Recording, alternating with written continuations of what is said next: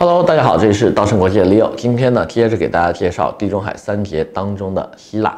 那么希腊呢，相信大家已经非常熟悉了，无论是它的亚里士多德、苏格拉底、柏拉图，还是我们小时候看的《圣斗士星矢》，对吧？里面的雅典娜、雅典娜神庙、卫城等等呢，这些东西都让我们对希腊这么一个啊非常浪漫、充满艺术气息的旅游国度啊有一定的幻想。但是呢，真正居住在希腊会是什么样的感受？希腊的房子到底值不值得买？希腊的华侨生联考移民是怎么一回事？今天呢，好好给大家梳理一下。希望呢，节目开始之前的话呢，大家可以继续的关注、点赞、转发，谢谢。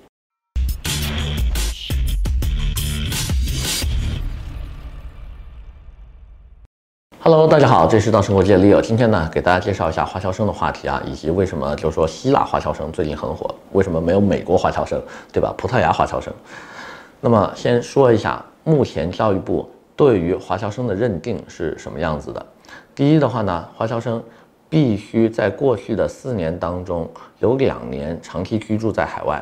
并且的话呢，至少是十八个月以上学制的这个学习哈，是在海外完成的。第二个条件呢，就是学生本人报考的学生本人以及他的父母至少一方同时拥有本地的这个长期居留身份啊，就是当地的长期居留身份。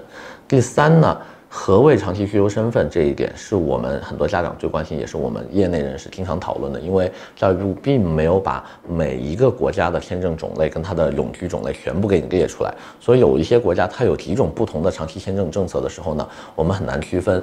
那么就这个事情的话呢，我们的这个文案部的小伙伴呢也亲自打电话过去问过了。那么目前得到的官方答复呢，就是电话里面给我们的答复呢，说你只要遵循一个最简单的标准就行，就是。在当地，你可以通过合法的手段申请到的最长时间的签证种类，或者是永居，那么就可以被认定为是华侨生。你比如说，希腊一上来拿的就是最长时间的，对吧？因为希腊永居是没有任何过渡条件的嘛，一上来就是永久的了。而且它的现在的 PR 卡上也非常明确的有这个希腊文跟这个英文翻译的 permanent resident 的字样，对吧？那么爱尔兰的这一些。比如说 infinity residency 啊，或者是 unlimited residency，都跟北美的我们常说的绿卡 permanent resident 是一个意思。那么这些呢，都是可以认定为是华侨生的。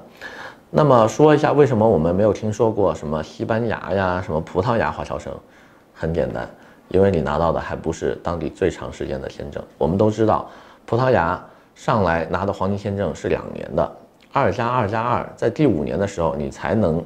通过这个考葡语以及证明你的居住时间来换成他的五年期的这个叫做就是永久绿卡，那么这个东西的话呢，才是他本国可以给到的发放的时间最长的绿卡种类，对吧？因为你前期是两年嘛，它那个东西有效期是五年，并且它是永久有效，可以就说你人去不去，它都是可以到时候再颁发给你的。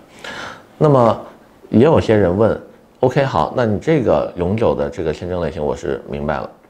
那为什么美宝加宝不行，对吧？因为最近有很多的家长会去美国生宝宝，对吧？去加拿大生宝宝，他们宝宝一落地，马上就可以获得当地的国籍。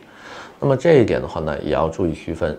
第一，小孩子拿到护照之后，你跟拿你的这个永久居民绿卡就是不是一个概念了。一个是你还是中国人，你还是有中国护照，只不过呢，你有海外的长期居留的那个那个居民签证或者是永居卡。对吧？那这个是可以算华侨的。如果你已经换国籍了，sorry，你只能算海外华人，对吧？因为你已经不是中国人了。这个时候呢，你再回国呢，只能参加我们所谓的国际生考试啊。注意啊，国际生考试其实要比华侨生还要容易。但是呢，呃，你的爸妈其中一方应该是没有身份的，因为无论在北美任何一个国家生宝宝，宝宝落地有身份，父母通通没有身份，那你就。对吧？你不能算是这个华侨生了。你到时候要不要让他走国际生的那条路线？那我们就回来再说。但那也至少是十八年以后的事情。如果你想走华侨生，那其实你只要给自己预备三到四年的时间，应该是足够的了。用一年的时间拿身份，用两年的时间呢过去读书，最后呢回来参加华生高考，对吧？文科不考政治，理科不考生物。并且呢，一本的分数线呢是从四百分开始的，只不过呢，最近一本的院校呢，看自己的这个，呃学术水平跟他自己的这个名校招牌的这个知名度，慢慢的开始调高了一点点他的这个招生标准，但依然比啊国内的高考要轻松得多。那么至于要不要往这个方向发展呢？大家回去自己做做功课。我们今天先聊这么多。